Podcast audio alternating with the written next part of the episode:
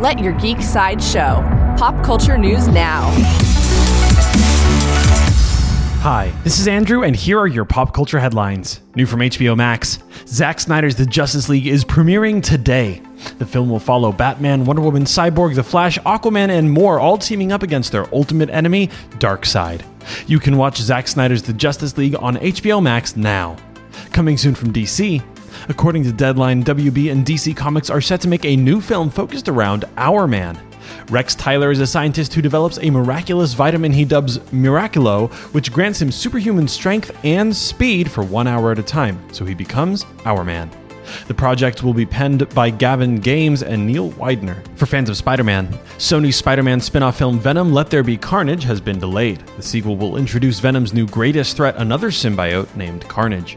Venom Let There Be Carnage is now set to premiere on September 17th, 2021.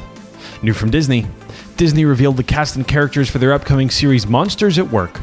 Monsters at Work takes place the day after the Monsters Incorporated power plant started harvesting the laughter of children to help fuel the city of Monstropolis, thanks to Mike and Sully's discovery that laughter generates 10 times more energy than screams. It follows the story of Tylor Tuskmon, an eager young monster who graduated top of his class at Monsters University and always dreamed of becoming a scarer until he lands a job at Monsters Incorporated and discovers that scaring is out and laughter is in.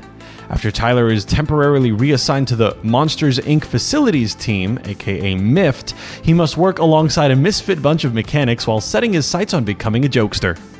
This has been your Pop Culture Headlines presented by Sideshow, where pop culture is our culture.